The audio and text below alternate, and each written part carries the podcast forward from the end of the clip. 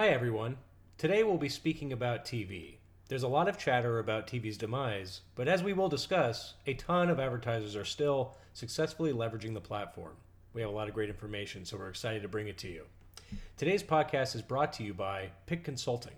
Pick Consulting offers online brands introductions to the best direct response and brand response media buying agencies in the US.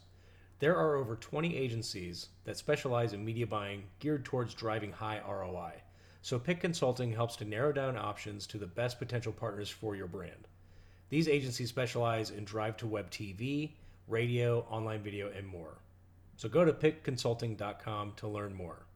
Now on to the show.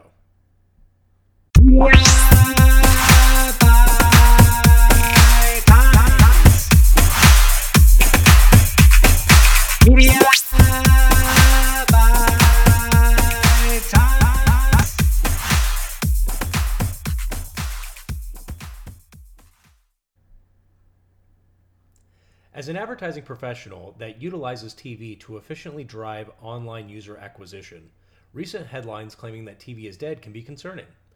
Search the term TV is dead, and you will find numerous articles speaking to the end of an era.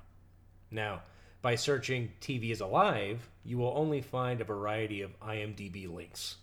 This may not be the ideal phraseology for trumpeting the strengths and endurance of the traditional TV model, but the fact remains that not many online publications are covering TV in a positive light. Online publishers have an interest in changing the status quo, at least insofar as it relates to TV commanding the lion's share of advertising budgets. They are more likely to push the narrative that TV is dead in order to sustain the migration of budgets from TV to digital.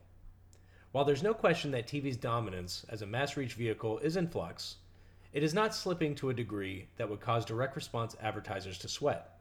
Brand advertisers may be worried about marginal percentage decreases in audience delivery, but audiences are still massive and can deliver tremendous website traffic.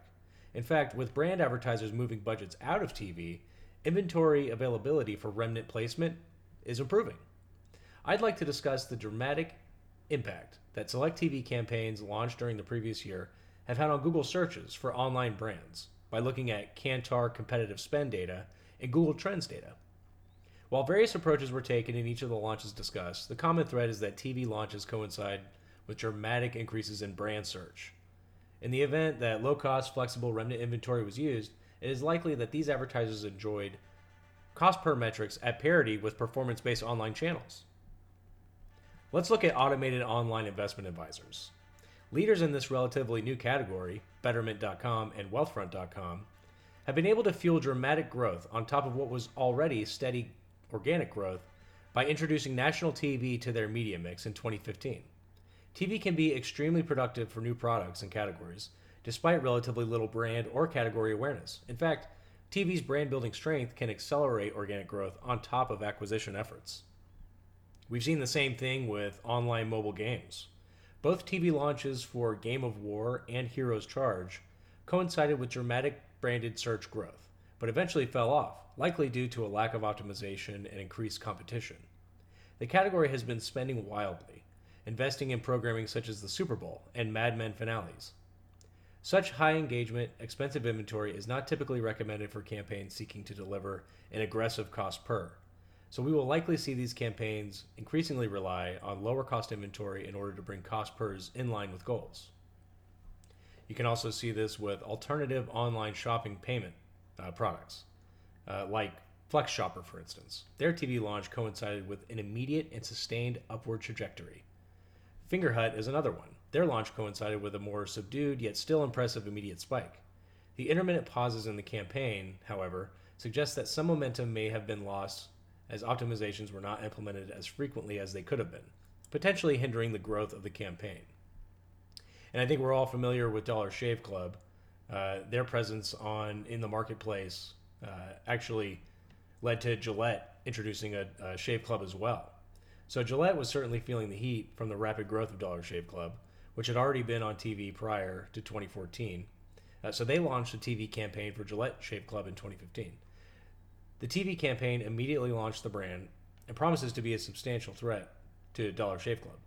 So, although brand marketers may be moving funds away from TV into digital, as a result of audience declines, TV still drives tremendous immediate business results for advertisers selling direct to consumers. In fact, this migration may loosen inventory availability for remnant purchase.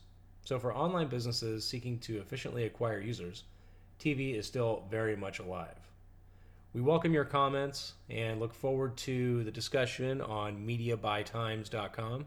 So please navigate to our website and share your thoughts. We can't wait to hear from you. Thanks so much and have a great day.